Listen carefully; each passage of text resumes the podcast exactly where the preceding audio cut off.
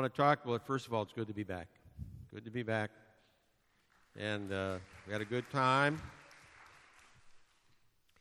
So I want to talk to you about the gospel reading this morning. And uh, I came up from Bible study, by the way, and I couldn't believe it. How hard it was raining. Holy mackerel. But you're here, so you, you didn't get turned away because it was wet. I appreciate that.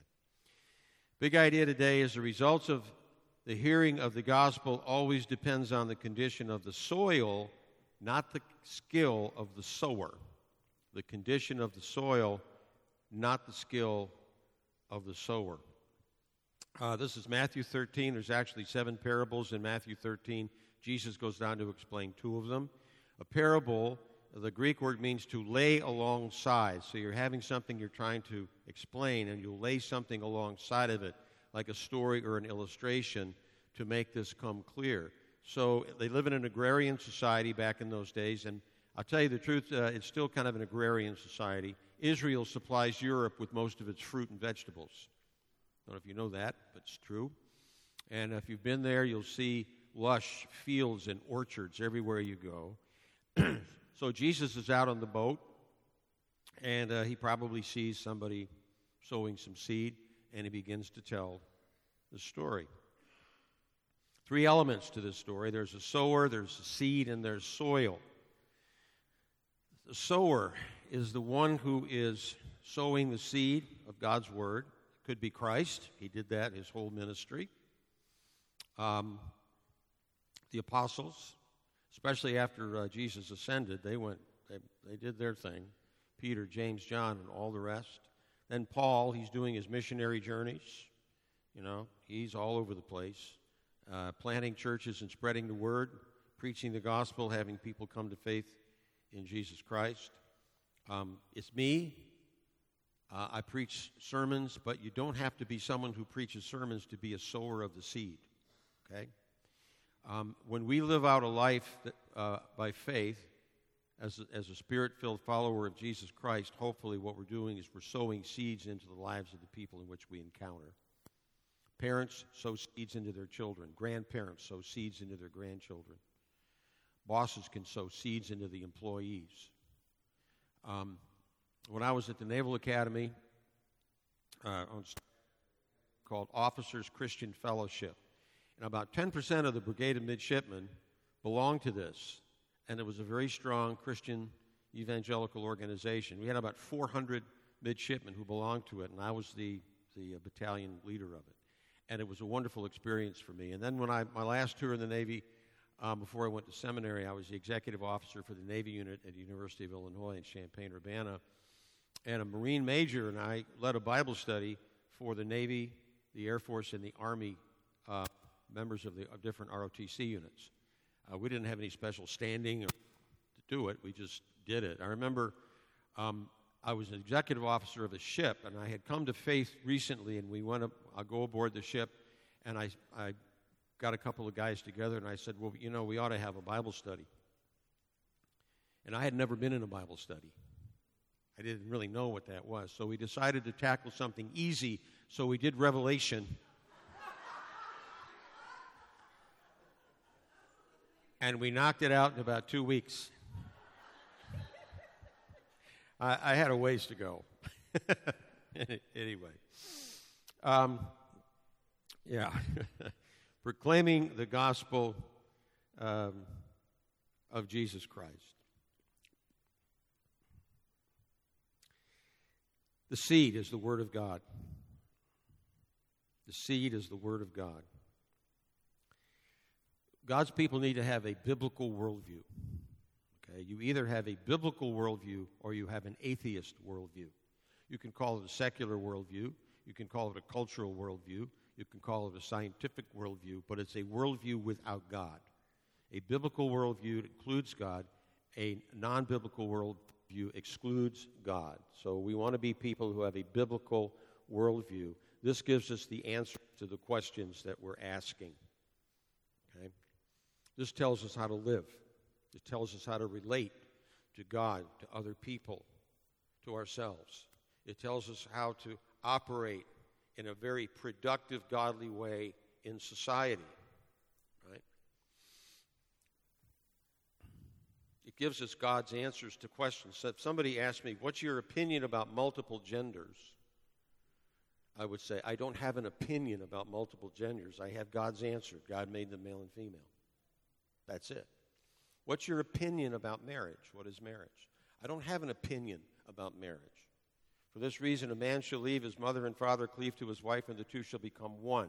The institution of marriage was created by God to be lifelong, faithful, monogamous, and heterosexual. That's marriage. I don't have an opinion about that. I go to God's Word to find out what the heck it is. That's a biblical worldview. These are the seeds that we're sowing. And they don't mean to be restrictive, these are very freeing. God's Word is very freeing. It, it helps us to see reality in life the way it really is. And when we do that, we can be uh, more uh, at peace, productive, helpful with other people. We're not being spun up and, and drawn off course by all these different things that are coming out of various institutions, agencies, universities, whatever it might be. We're not being swept up by the culture because we have God's Word.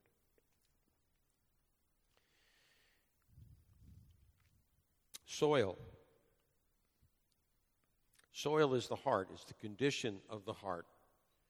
The soil is our understanding that leads to personal response and action. And in this uh, parable, there are four kinds of soil there's hard soil, there's rocky soil, there's thorny soil, and there is good soil. The hard soil, he talks about a path. And through the field, there would be a path where the donkey would, would walk. And it was just a really hard area about three feet wide, and if seed fell on it, it couldn't penetrate. It couldn't get down to soil. So the birds would come and eat it, and Jesus says later Satan comes and snatches it away. Um, it's an unresponsive heart. It's a heart that's really never softened by conviction, repentance, self searching, and it grows callous. This is not a new phenomenon. In Jeremiah we read in Jeremiah 7, the Lord says, From the day that your fathers came out uh, of the land of Egypt to this day, I have persistent, I've been persistent, I'm sorry, I've persistently sent all my servants, the prophets, to that day, after, to them, day after day. Yet they did not listen. They did not listen. Uh,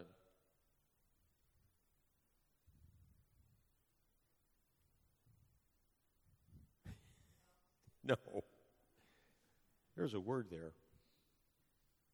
They did not incline their ear.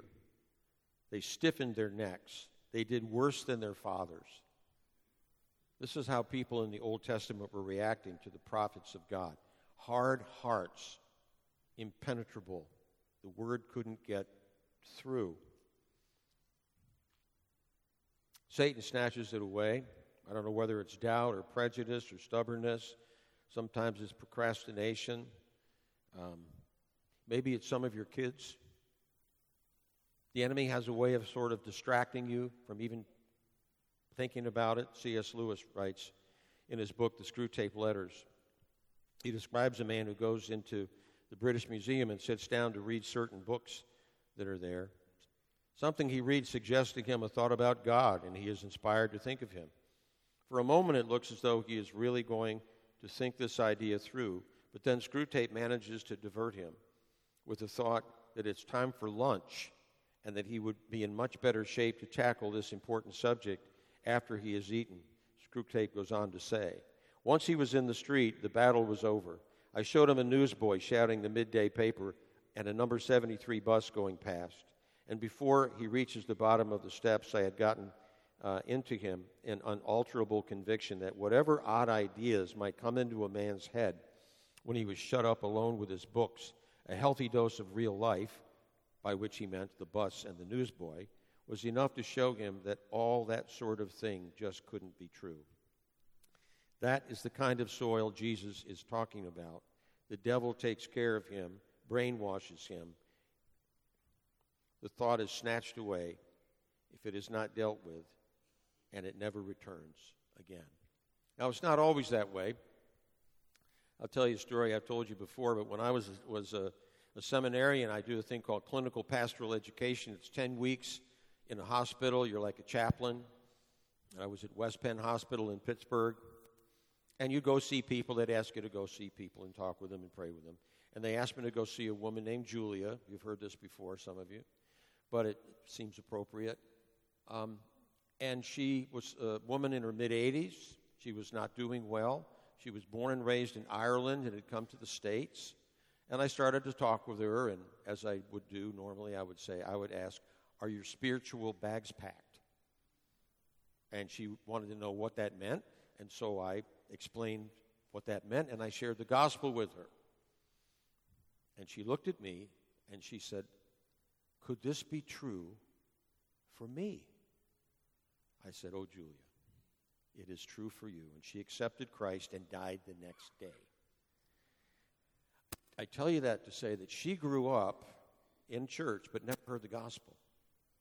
Kathy grew up in church and never heard the gospel. I grew up in church and never heard the gospel of Jesus Christ. She grew up and never heard it, and here was the day before she died, she heard it. Never give up, it's never too late. Never give up.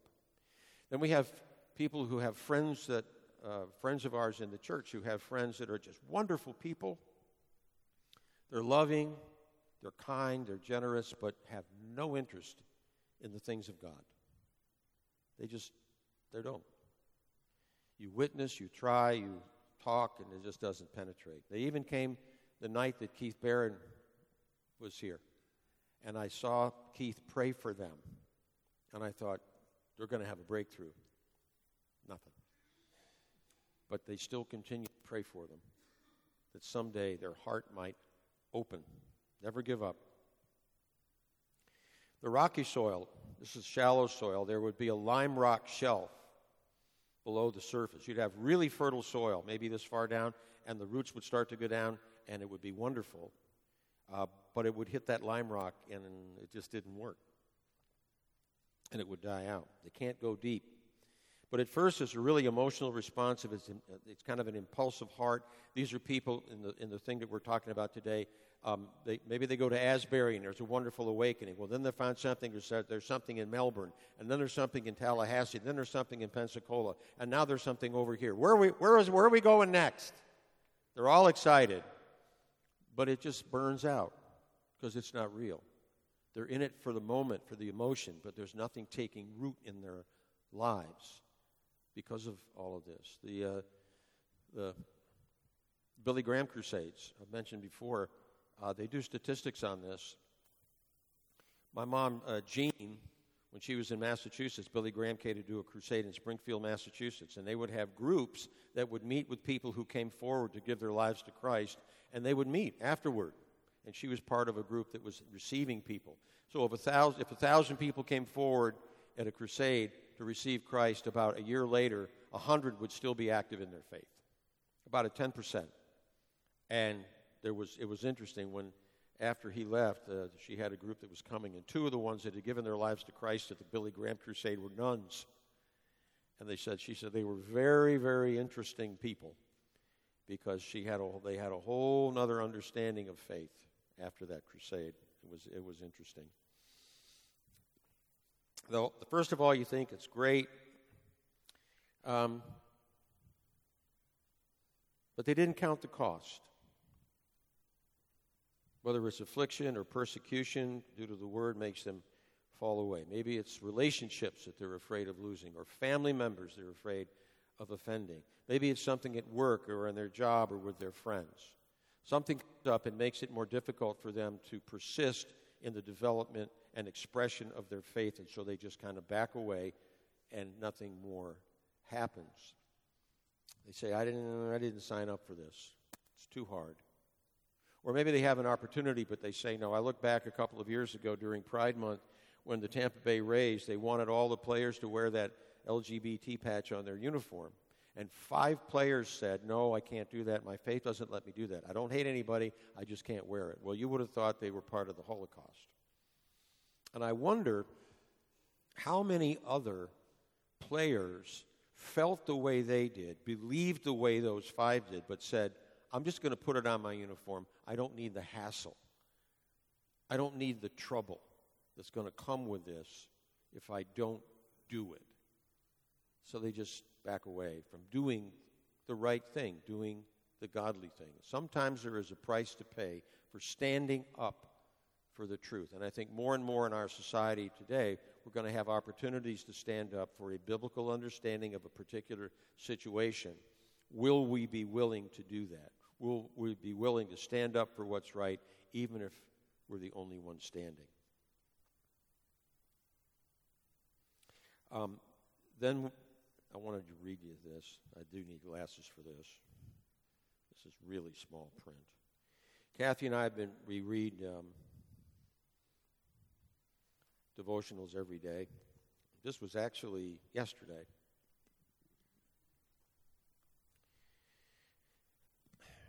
This is the 16th century England. You, don't, you didn't want to be a Protestant. It was back and forth. When Henry VIII was the king, you could be either. It, w- it was fine. Well, then his, uh, his son Edward took the throne, and then the Protestants were in and the Catholics were out.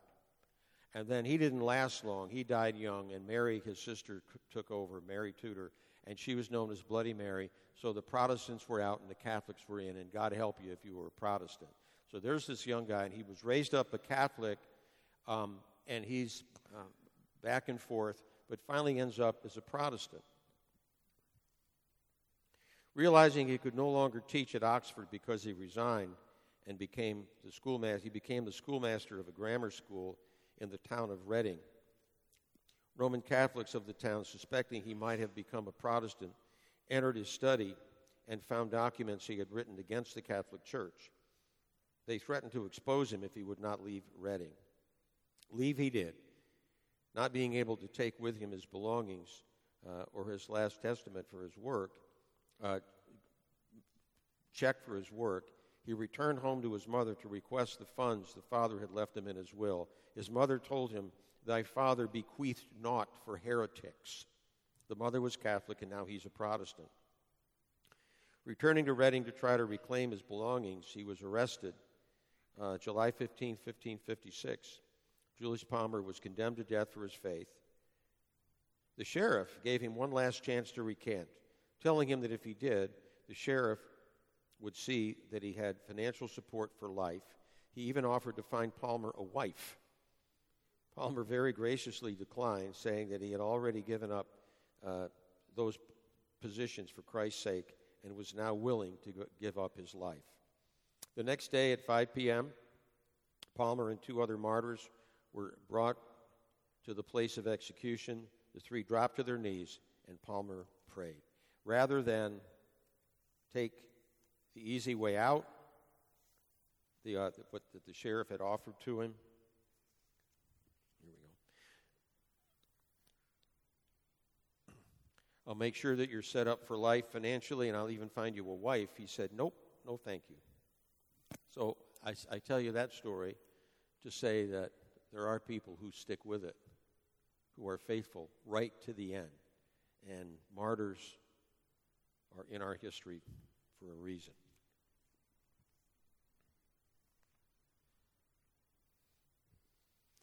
Thorny soil, thorns and weeds that choke the seeds. This is the preoccupied heart. There's too much going on in my life. You know, I don't have time. It's worldly cares get in the way. They want the benefit of the gospel, but not enough to repent for the world. Double minded, trying to walk on both sides. You can't walk with one foot in one side in the world and one side in, in, with God. You've got to have both feet with God. Okay? When you have both feet on God's side of the pavement, you'll be fine. If you try to walk with one on one and one on the other, it never works. This soil is bounded by, by work on the north, family on the south, taxes on the east, and death on the west. There's always something to take me away from the Word of God, to distract me from what God has called me to do. See, if I'm firmly grounded in God's Word, then family's no problem, taxes are no problem, death is no problem, and work is no problem. You know, I'll have to deal with issues, not that everything's going to work out wonderfully the way I want it, but it, these aren't the things that are going to distract me from my relationship with God if I've got good soil in my heart. And then comes the good soil. Deep, it's fertile, it's well prepared. Heart bears fruit, fruit of the Spirit love, joy, peace, patience, kindness, goodness, faithfulness, gentleness, and self control are evident in the life of a believer. It comes when we're yielded to the lordship of Christ. Someone with um, a heart like that is Tim Ballard. Tim Ballard was an agent for Homeland Security. Um, he's also um, the primary character in a movie called Sound of Freedom. Has anybody seen The Sound of Freedom? If you get a chance, please go see it. This is a movie that has to do with child sex trafficking. May not sound like something you might want to go see, but I think everybody needs to be aware of what's happening. This movie was made five years ago. Five years ago. Um, Disney had it and then finally sold it to Angel Studios that have also come out with The Chosen and the God Jesus Revolution. I mentioned this this morning in the first service, and a couple of people came out and they said they're making it difficult for you to enjoy and experience this movie. One place they went in, here in Ocala, they said it was so low you could hardly hear it. Another place, somebody said they turned off the air conditioning during the movie. Interesting. The press is totally rejecting the premise of the movie as if this stuff isn't happening. But I want to tell you this story about good soil. Tim Ballard.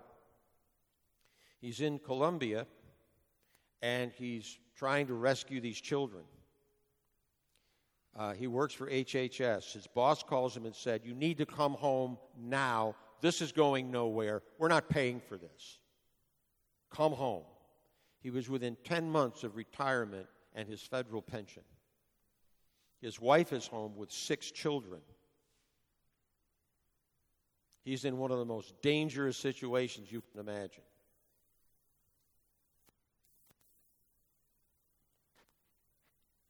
He calls his wife. He said, They want me to quit, they want me, they want me to come home, or if I stay, I, they'll fire me, I'll lose my pension. And what I'm about to do is extremely dangerous. I could die. His wife says, One day you will stand before your Maker. And you can either say, I quit this job that I was working on in Colombia to save my pension. Or you can say, I lost my pension in order to attempt to save the lives of these children. Go save the children. This is his wife. I mean, I get chills when I think about it. so he goes and he does it, and it works. And every time I've seen him interviewed about the film, his heart and his Christ likeness just comes through the whole time. It really does.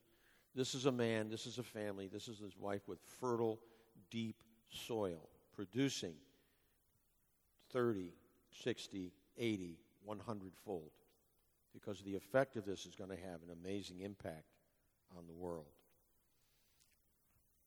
So there's a lot of things confronting us in the context of fertile soil. We got spiritual warfare is everywhere around us. Be careful of division, division, isolation, separation versus peace, clarity, and unity. Satan hates what's going on at this church. Satan hates what's going on at that school. But let me tell you something that just uh, I, I, talked to Thomas Gerds last week. Is Thomas here? No. So he, uh, he let me know that in the capital campaign, and this is really going to make Satan squirm through a trust. They don't know who did this. The school for the capital campaign is receiving a gift of $550,000.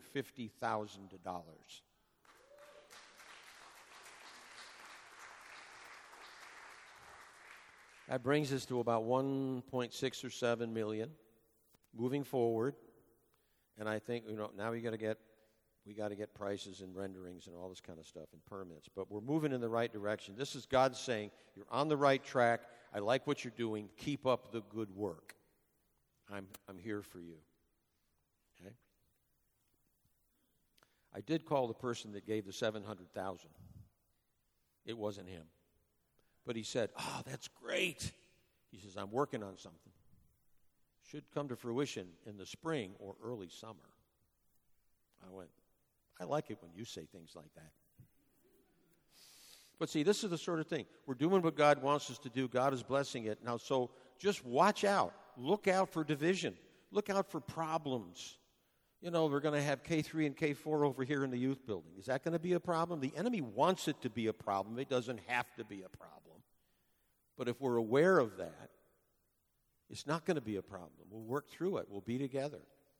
You know, in your own lives, when things are going well and you're being faithful, watch out. Be aware.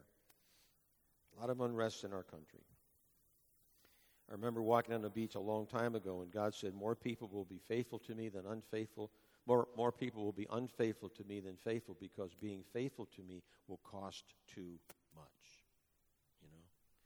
Um, I loved that song, and as an example of that, as I, as I end, when a man sows the seed of the word, he does not know what, he's, what he is doing or what effect the seed is having.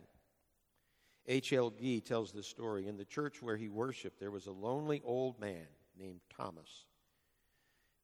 He had outlived all of his friends, and hardly anyone knew him.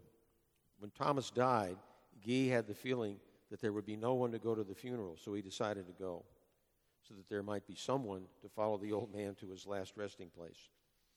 There was no one else there, and it was a wild, wet day. The funeral reached the cemetery, and at the gate there was a soldier waiting. He was an officer, but on his raincoat there, was a, there were no rank badges. The soldier came to the graveside for the ceremony. When it was over, he stepped forward and before the uh, open grave swept his hand to a salute that might have been given to a king. H.L. Gee walked away with the soldier. And as they walked, the wind blew the soldier's raincoat open to reveal the shoulder badge of a brigadier. The brigadier said to Gee, You probably you will perhaps be wondering what I am doing here. Years ago, Thomas was my Sunday school teacher. I was a wild lad and a sore trial to him.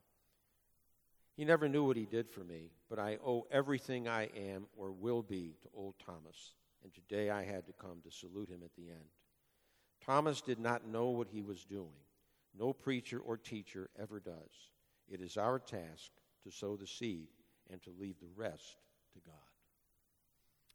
I pray that we have a heart of good soil, that God would create in us a good heart.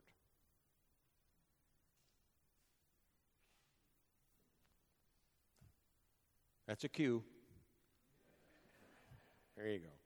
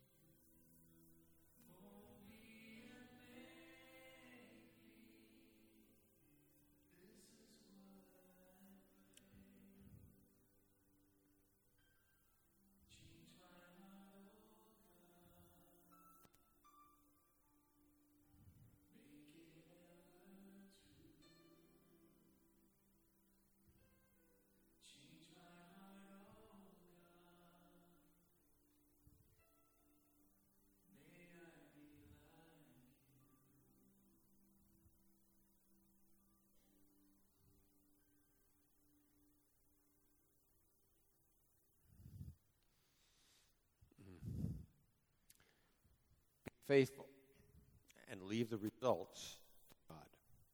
Amen.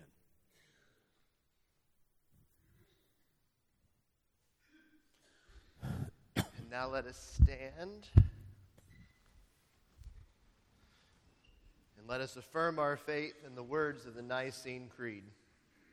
We believe in one God, the Father, the Almighty, maker of heaven and earth, of all that is seen and unseen. We believe in one Lord, Jesus Christ, the only Son of God, eternally begotten of the Father, God from God